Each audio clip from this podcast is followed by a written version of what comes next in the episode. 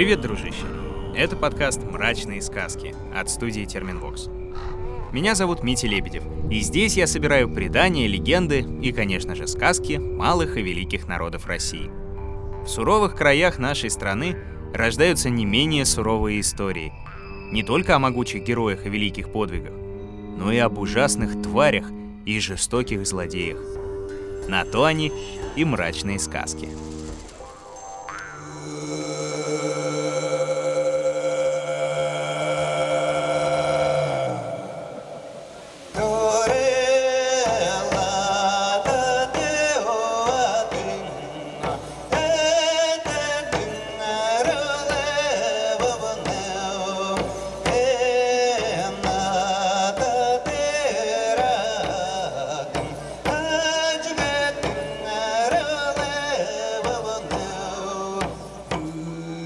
Сегодня расскажу тебе чукотскую сказку. Чукчи – малочисленный народ России. На Чукотке и в соседних регионах их около 16 тысяч человек. Но это народ древний. Ученые считают, что их предки жили на северо-востоке Евразии еще 5000 лет назад. А называли они себя луароветланами, то есть настоящими людьми. Тысячи лет чукчи были анимистами – то есть они обожествляли животных и природные явления, ну и, конечно же, верили в духов, как в добрых, так и злых. Причем общаться с потусторонними силами могли не только шаманы. Связаться с другим миром мог при желании каждый, с помощью наследственного бубна. И в чукотских сказках, если человеку приходилось сталкиваться со злом, например, с грубыми и сильными чертями келе, ему обязательно помогали животные-покровители или духи хозяева — которые могли жить в самых разных вещах, от черепа великого предка до простых стрел, рукавиц и даже травинок. Вот как рассказывают чукчи. Жили как-то в одинокой своей еранге, чукотском шатре, старик и старуха. Скучно им было. Наружу не выйти, пурга с ног собьет. Да и пойти некуда. Были соседи когда-то, да с осени откочевали на новое место — и дети их с ними уехали. А своих у старика и старухи никогда не бывало. Развела старуха огонь, чай сварила. Попили они чаю, еще скучнее стало. Говорит старик. А помнишь, старуха, как я с молоду умел плясать и в бубен громко бить? Так и спляши сейчас, все веселее будет. Да, плясать, ноги не гнутся, да и руки бубен не удержат. Ну, давай я буду бубен держать, а ты бей в него. Так и сделали. Старуха бубен двумя руками держит, а старик бьет по нему колотушкой. И старые его ноги сами приплясывают, притопывают. Вдруг послышался шум снаружи. И не успели старик со старухой даже переглянуться, как вошли в Ярангу шесть келе, шесть чертей. Старуха со страху бубен уронила, а келе засмеялись, говорят. Ты чего бубен бросила, старая? Мы из-за него с другого края тундры приехали. Ехали мы на шести упряжках, тихо в тундре, скучно, будто совсем разучились люди веселиться. А тут ваш бубен услыхали, обрадовались. Повеселите нас еще, а? Подал Келе бубен старухе. Она его обеими руками схватила, крепко держит. Старик колотушкой по бубну забил, да так, что даже Келе притопывать начал. Семь пар ног вместе со стариком пляж.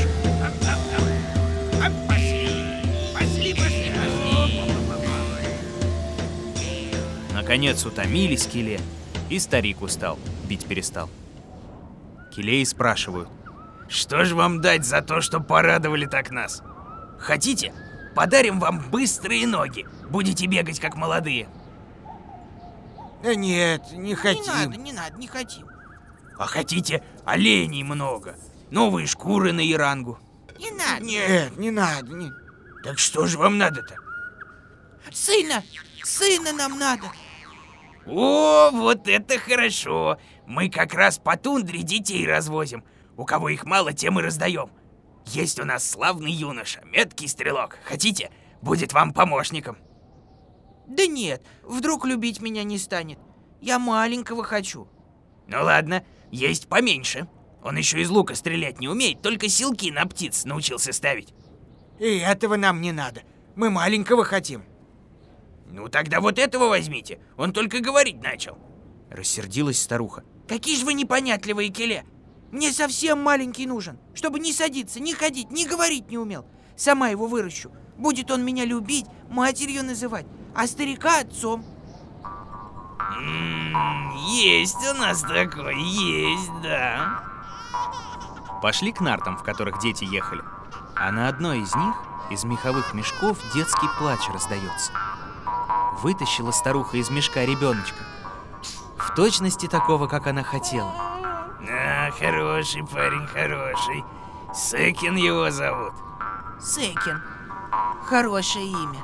Ответила старуха, прижала мальчика к груди и унесла в Ярангу. А Келе дальше поехали. Стал расти маленький Секин днем и ночью. Только ему два года исполнилось, он в Яранге перестал ночевать, уходил спать колени. А старухе без сына в Яранге скучно. Выйдет она к нему, сядет рядом и рассказывает, что было, чего не было. Поднимет голову Секин к ночному небу, спросит. «Мама, а что там?» Там, там верхняя тундра, сынок. Там, говорят, живет Танаыргин со своей дочкой. Ой, большой богач этот Танаыргин. Оленей у него много, как звезд на небе, как в море капель, как снежинок в сугробе. Встанет утром, пол кита съедает. А красивая у него дочка-то. Дочка красивая, ой, черноволосая и легкая, как молодой олень. Вот подрасту я еще немного. Женюсь на дочке Тануэргина. Смеется старуха. Ты спи, сынок, спи. Да разве ж добраться до верхней тут? Разве отдаст тебе свою дочку Танаэргин? Но Секин был такой, что ему в голову запало, с тем не расставался, того не забывал. Вот и говорит он как-то раз. «Мама, иду я в верхнюю тундру. Дай мне пару торбозов, это сапоги такие из оленьей шкуры, да мясо с собой дай, чтобы в пути голодно не было». Заплакала старуха, не хочет его отпускать, но все ж послушалась. И вот идет Секин туда, где небо с землей сходится. Долго идет, а конца пути не видно. Тут видит, показались вдалеке упряжки. Шесть нарт по тундре несутся. Откуда здесь людям взяться? Но смотрит Секин и видит, не люди это вовсе, а келе. Проезжают мимо, как будто его не замечают. А последний келе оленя остановил, кричит. Эй, Секин, внучок! Подрос ты, однако, подрос. Далеко ли собрался? Да вот иду в верхнюю тундру. Хочу жениться на дочке Таныргина. А, ты неплохо, неплохо придумал. Женись, конечно. Только как ты дойдешь-то? Торбоза-то у тебя прохудились. Ну а что поделаешь? Эм, помогу я тебе. Давай меняться. Ты мне свои торбоза, а я тебе свои. Посмотрим, хороша ли мена. Обрадовался Секин. Свои торбоза отдал, торбоза Келе на ноги надел. Прощай! Прощай! Келе дальше поехал остальных догонять. А Секин пошел. Но что за чудо? Три шага сделал, вот уже и край тундры. Небо совсем близко к земле. Подпрыгнул, а торбоза его как будто бы снизу подталкивают. Ухватился парень за край тучи, влез на нее и очутился в верхней тундре. Видит, стоит большая яранга. А из той яранги вышел ему навстречу хозяин, сам Танавергин. Спрашивает. Ты кто? Я Секин. С нижней тундры? С нижней. Не бывало у нас еще таких гостей. А зачем пришел? Хочу на дочке твоей жениться. Ничего Танергин не ответил. а только в Ярангу крикнул. Готовь угощение, старуха. Парень с нижней тундры пришел, нашу дочку сватать. Посмотрим, каков жених. Обрадовался Секин. Давно он досыта не ел. Но как увидел, чем старуха накормить его хочет, испугался. Подала она гостю и хозяину на деревянном блюде целого кита. Начали есть. Ну как? Да, хорошее, хорошее мясо. Плавник, плавник. Таноэргин отрезает большие куски. И Секин отрезает большие куски. Но вот только Таноэргин их в рот кладет, а Секин к рту поднесет и за ворот опустит. А Куски через подол проскальзывают вниз, проваливаются сквозь тучи и прямо в нижнюю тундру. Спасибо. И падают как раз перед входом в бедную ярангу отца и матери Секина. Старик удивляется. Никогда он не видел, чтобы с неба вкусное китовое мясо валилось. А старуха радуется. Это все мой дорогой сынок Танергина перехитрил. И о нас заботится. А в верхней тундре меж тем на деревянном блюде одни китовые кости остались. Ну что, сыт гость? Ну, хозяину виднее, а дома я больше съедал. Проворчал что-то Танергин. Поднесла им старуха моржа. Танергин уже медленно жует. А Секин все так же один за другим куски моржового мяса через ворот кухлянки в нижнюю тундру отправляет. Ну, сыт ты, наконец. Ну, сыт не сыт, а еще чего-нибудь бы съел. Нахмурилась старуха Танергина. Однако подала жирного тюленя. Потом нерпу. Танергин уже ни куска проглотить не может. А Секин и с тюленем, и с нерпой быстро справился. Ну, ну, а еще что-то будет? Ну, Развела старуха руками, мол, ну, нечем больше угощать. А Секин и говорит. Ну, поели, перекусили, а теперь покажите и невесту. Не я к тебе в нижнюю тундру пришел, сам ко мне явился. Сам ищи свою невесту, мою дочь. Подумал про себя Секин. Наверное, в верхнюю тундру старик ее запрятал, не иначе. Вышел он из Яранги, топнул ногами, обутыми в торбоза келе. Стали ноги когтистыми лапами. Взмахнул руками, стали руки широкими крыльями. Не Секин это уже, а орел. Поднимается вверх плавными кругами. Все видит. Да только нет нигде дочки Танергина. Смотрит дальше орел. А на краю тундры пасется большое стадо оленей. М, уж не там ли прячется моя невеста, дочь Танергина? Сложил Секин крылья, пал на землю камнем и мигом обернулся еврашкой. Это такой суслик полярный. И между оленьими копытами побежал. Шурк, шурк, шурк. Все обежал, но и тут нет дочки Танергина. Значит, негде ей быть, кроме как в Яранге. Сказал так себе Секин и превратился в жука-букашку со светлыми пятнышками. Расправил крылышки, поднялся в воздух и до Яранги Танергина долетел. Мимо хозяина прожужжал, мимо самого его волосатого уха. Всю Ярангу облетел. Видит, сундук стоит. Жуку-букашке-то тяжелой крышки не поднять, зато он в щелку протиснуться может. Так Секин и сделал. Видит, а сидит в сундуке девушка, дочка Танергина. Смеется, радуется, что Секин ее нашел. Стал жук-букашка опять человеком. Ногой по тяжелой крышке сундука ударил, вышиб ее, взял за руку девушку и вывел на середину Яранги. Смотрит, не налюбуется. Все как мать рассказывала. Длинноволосая она, легкая, как олень. Даже сам Тенергин подобрел, растрогался. Ну что ж, что найдено, то не спрятано. Что обещано, назад не возьмешь.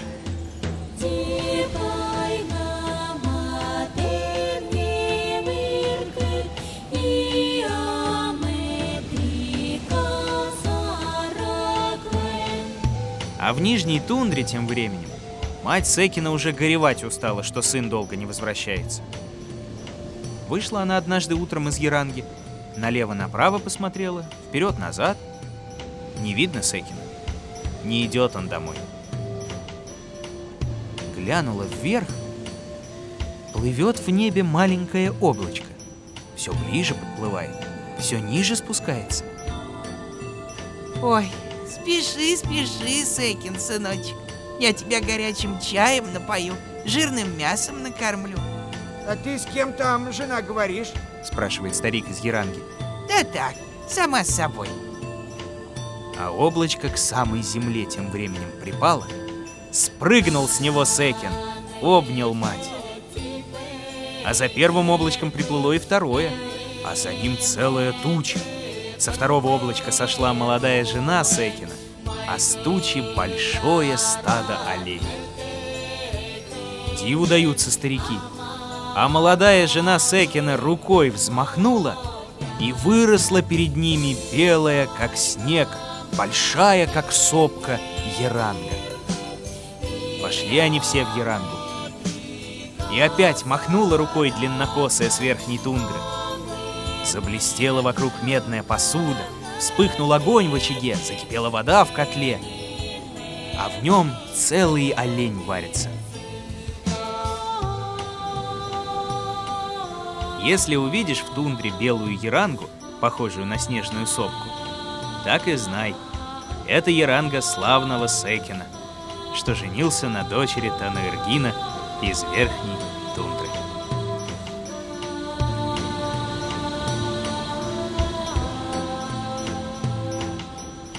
Везде, где ты слушаешь подкасты, будут ждать тебя новые истории уже от других народов России. Если ты, конечно, подпишешься на мрачные сказки. Например, в мобильном приложении и на сайте SoundStream, а еще в Apple и Google подкастах, на Кастбоксе, Яндекс Музыке и на YouTube. Ставь оценки, рассказывай друзьям и делись в комментариях, какие еще сказки народов России можно назвать мрачными и рассказать в этом подкасте.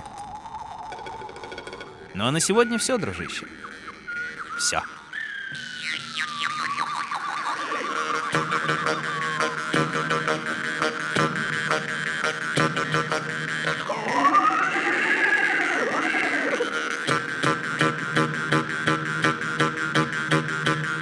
Находил и читал сказки Дмитрий Лебедев. Собирала их в звуки и украшала Ольга Лапина. Рисовала картинки и превращала в анимацию Елизавета Семенова. Отражала настроение наших волшебных персонажей музыка Полины Бирюковой. Искал самые народные песни Ваня Петрович. А продюсировала все получившееся Кристина Крыжановская.